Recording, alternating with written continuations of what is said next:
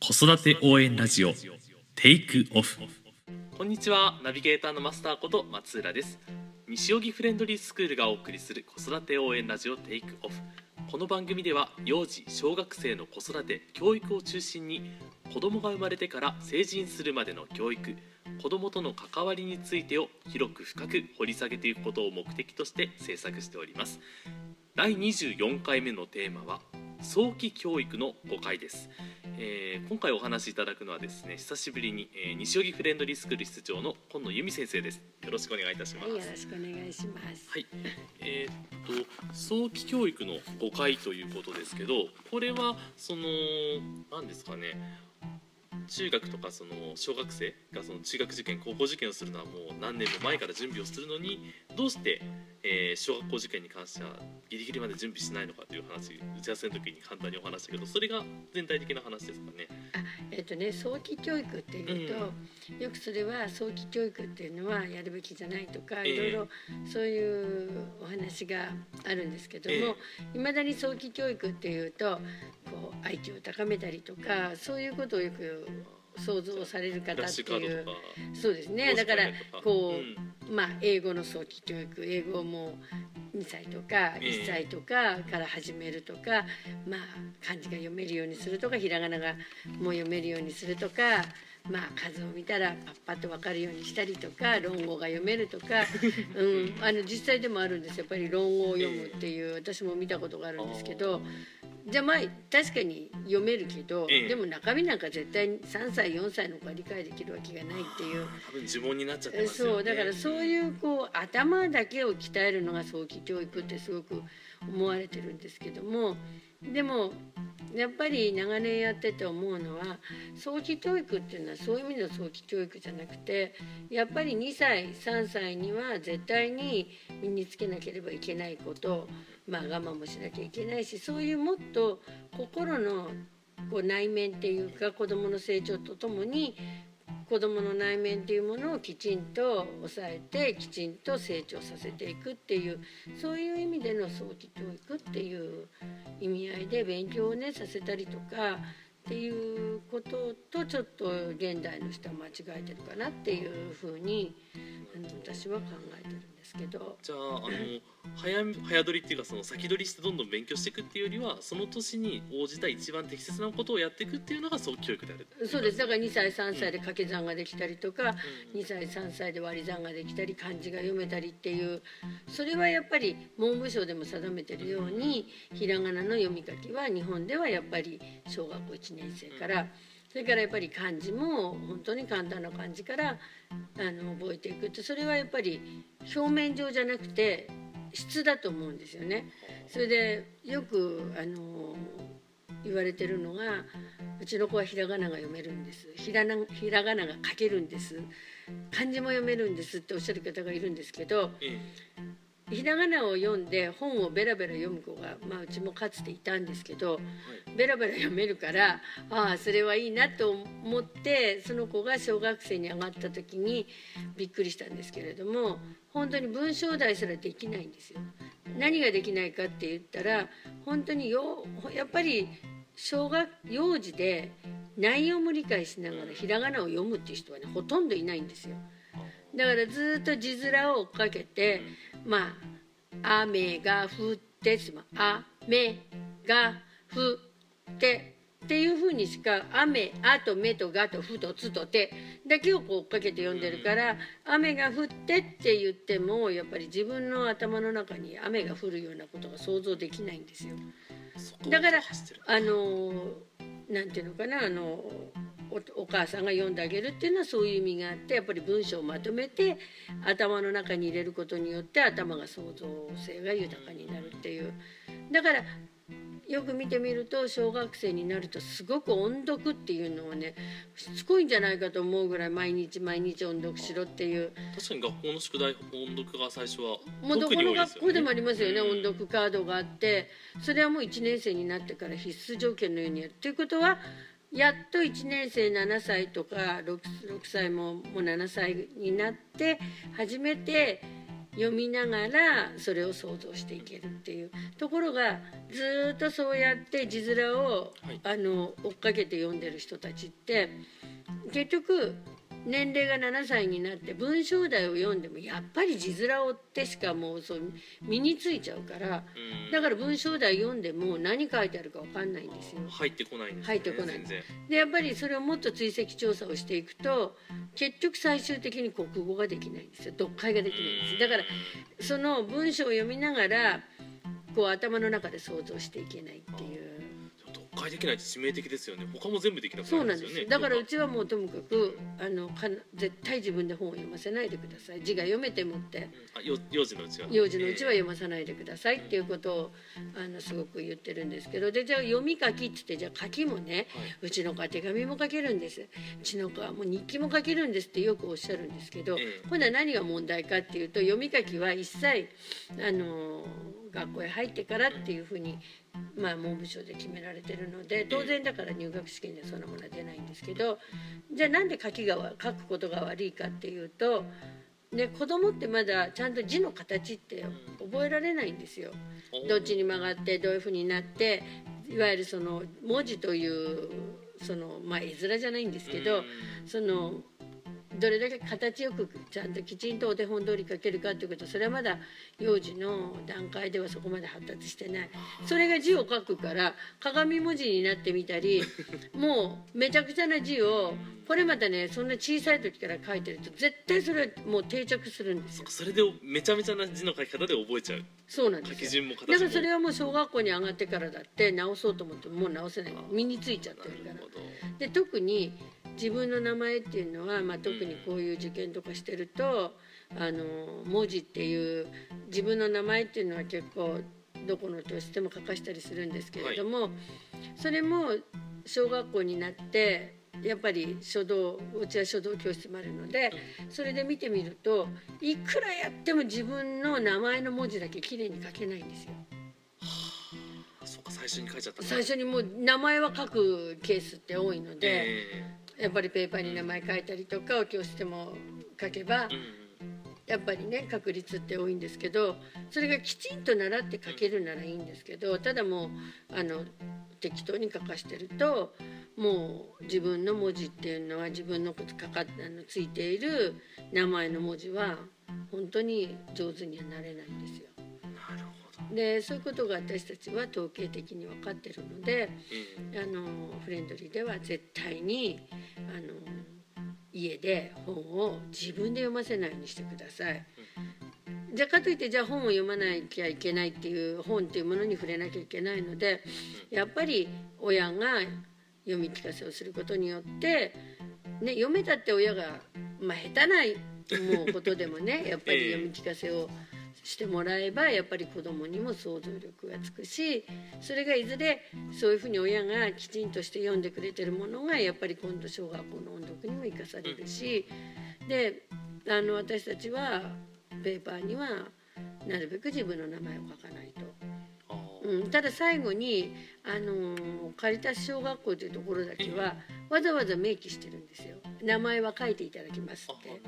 なのでこれやっぱ書かないというわけにいかない。でも明記してるっていうことは必ずきちんと書けっていう意味だと思うので、その試験の1週間ぐらい前からちゃんとうちの書道の先生にお手本を書いてもらって何回も練習してからあ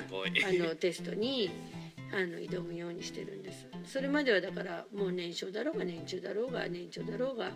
本当にその1週間前までは自分の名前はもう一切書かないっていう。一週間で書けるようになりますか？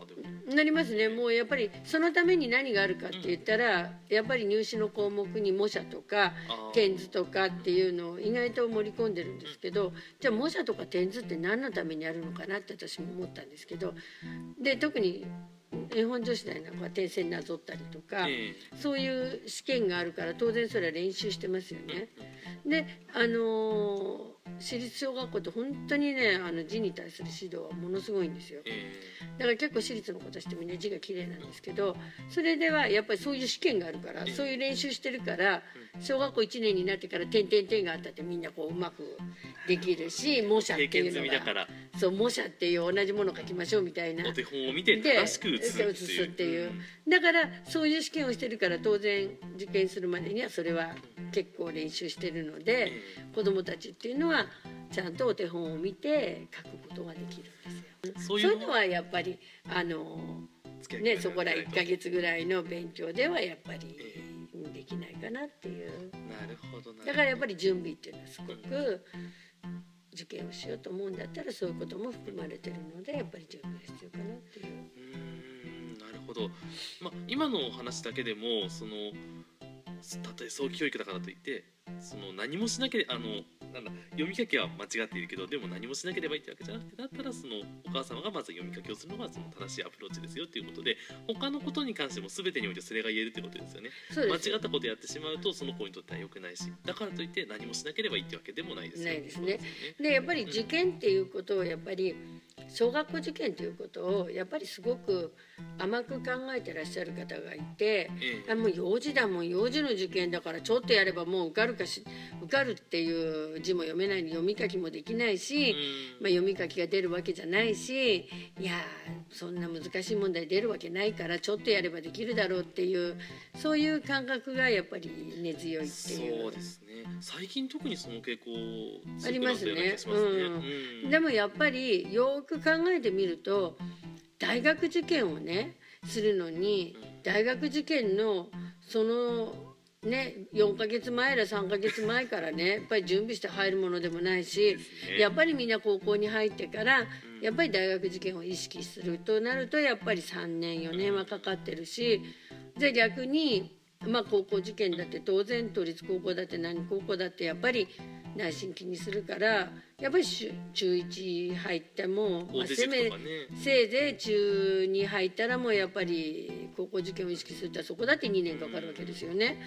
じゃあ中学受験はどうかって言ったらみんな当たり前のように4年になったらみんな塾に行きますって。ね。ね、456と3年間準備をね。やっぱり中学受験をしようと思う人は3年間準備。じゃあなんで幼児受験だけはねうん。準備なしでいけるのかなっていうのが私はすごい不思議なんですよ。えでやっぱりあのー中学受験とかそういうのはま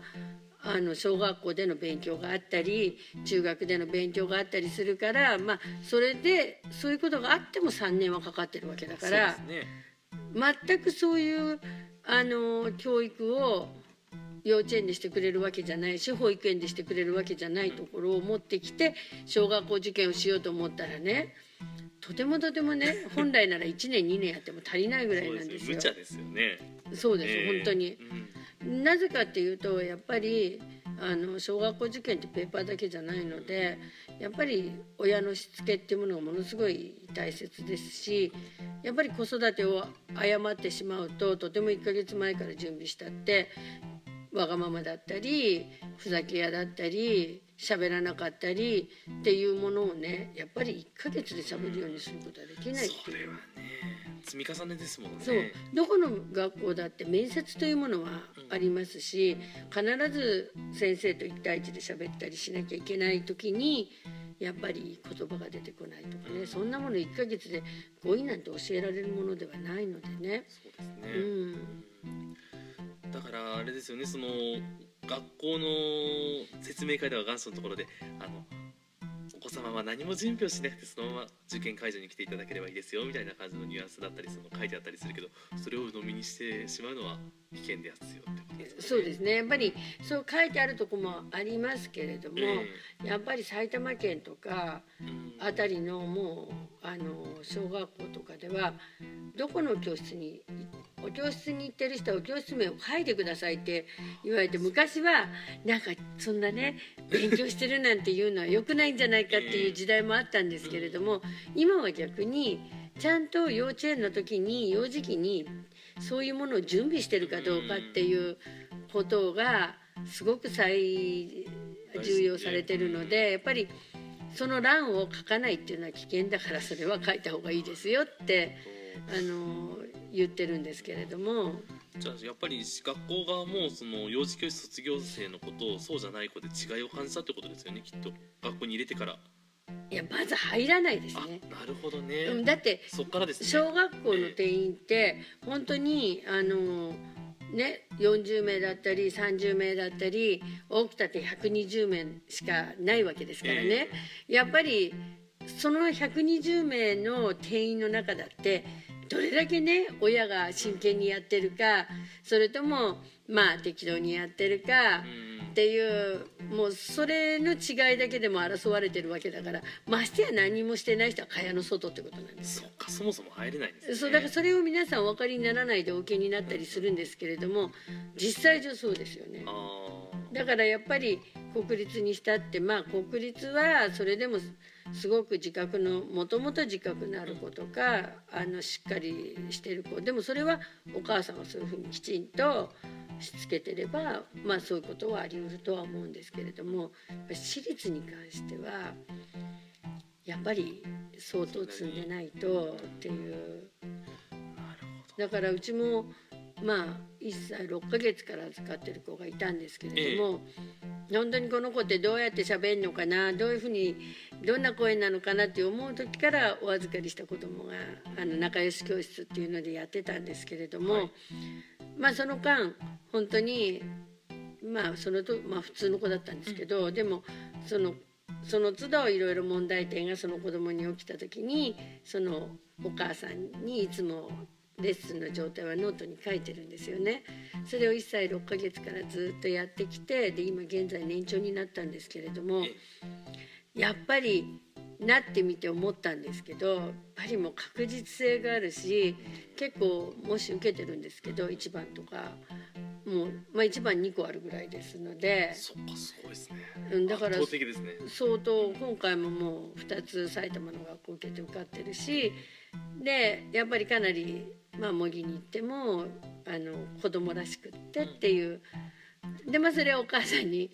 あの言ったらお母様が「そうですよ先生。1歳6ヶ月から来て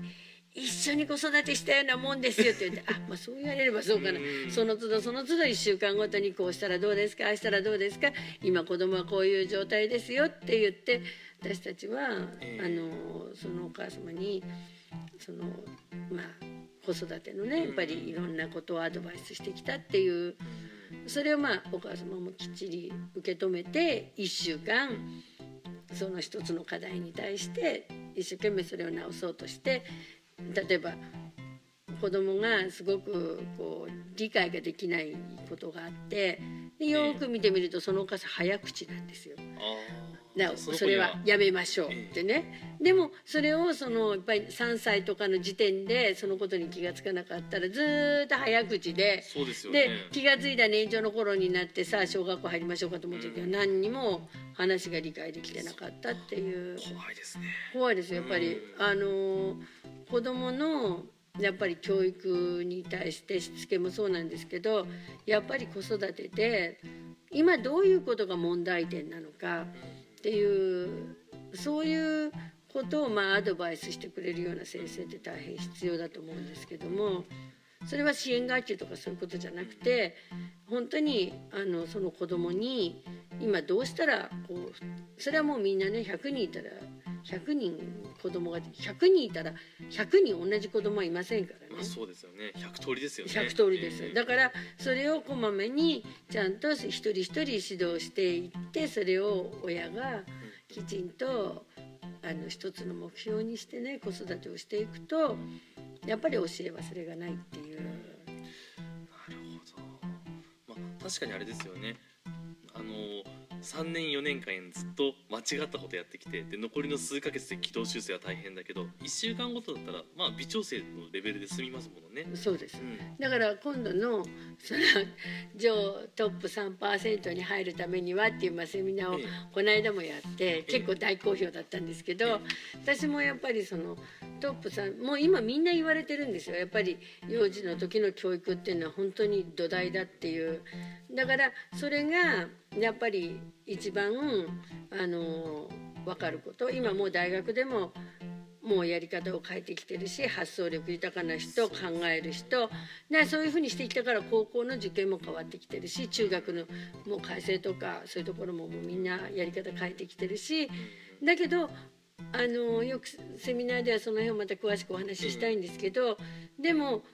もうすごい前からそういうことを全く変えずに試験をやってるのは実は小学校受験なんですよ。なるほど一だから結局小学生だから簡単かって言うんですけどでもそこにはものを考える力もちろんあの字が書いてあるわけではないので話を聞く力ちゃんと先生とコミュニケーションを取れる力そういうみんなと仲良く遊べるとか最近はもうふざけたらアウトですからねやっぱり試験というものに対してきちんと幼児でもできる頑張れるかどうか。やっぱりそれ頑張れる力っていうのはやっぱりつけるのは幼児期しかつかないんですよね。うんずーっとダラダラダラダラ頑張れないでわがままな子がじゃあ小学校になってね我慢ができる方は我慢できないんですよ。まあね魔法かかるわけじゃないですからねそうでそれで中学受験させようと思ったってもう遊びたいことがいっぱいある中を我慢したことがなければ我慢をしてやっぱり中学受験に臨むなんてことはできないですよねそうで。すよねだからやっぱり幼児期にそういうことをきちんと教えておけばこれからどんどん大人になってもやっぱり我慢ができる。やっぱりこういうことはしちゃいけない。そういうことはやっぱり幼児期に教えないとやっぱりきちんとしたもちろんトップには入れないしでものを考える力っていうのを作る土台がやっぱり小学校受験にはあるんじゃないかっていう。だから今の年長はもう本当に考えて考えて自分で考えて答えを今出してる最中なのでね。だからそういうことが結局幼児期の教育または小学校受験をするっていうことはトップ3%につながっていくと。つながっていくんじゃないかなって。その辺をねあのセミナーではゆっくりお話ししたいなって思っていますので。ありがとうございます。もうちょっとセミナーのことも触れていただいて助かります。ありがとうございました。そうですね。じゃあ早期教育についてあのーさらに詳しくお聞きしたい方はぜひセミナーの方もご参加くださいということですねありありがとうございましたよろしくお願いします。はい。では、あのセミナーのよ今度は僕の方が読みたいと思います。えっ、とですね、10月21日の土曜日にえっ、と今お話しした内容をさらに深く、えー触れた内容のセミナーを行います。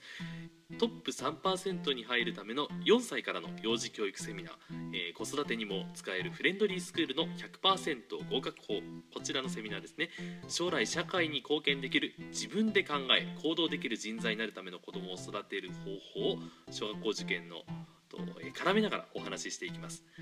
で、えー講師は今お話ししていただいた今野恵美先生です、えー現在の教育事情を分析してお子様にとっての最適な時間の過ごし方関わり方をお伝えしていきます。セミナー受講料は6000円となっておりましてご夫婦で参加される場合は1万円となっております。少しお得になっております、えーこちらのセミナーですが、えー本日ですね10月6日金曜日までが1000円引きの割引なんですけど早引きとなっているんですがポッドキャスティング聞いている方に限っては来週の、えー10月11日水曜日までは早割とします、えーお申し込みの際に「ポッドキャスト聞いてます」とか「ポッドキャスト割」とか聞いていただ書いていただければ対応しますのでぜひご利用ください、えー以上となります。えー番組に関するご意見ご感想は info.friendly-school.com までお寄せください。取り上げてほしいテーマのリクエスト先生のリクエストなど何でも結構です。最後までお聞きいただきありがとうございました。ゆみ先生ありがとうございました、ははいい、では失礼いたします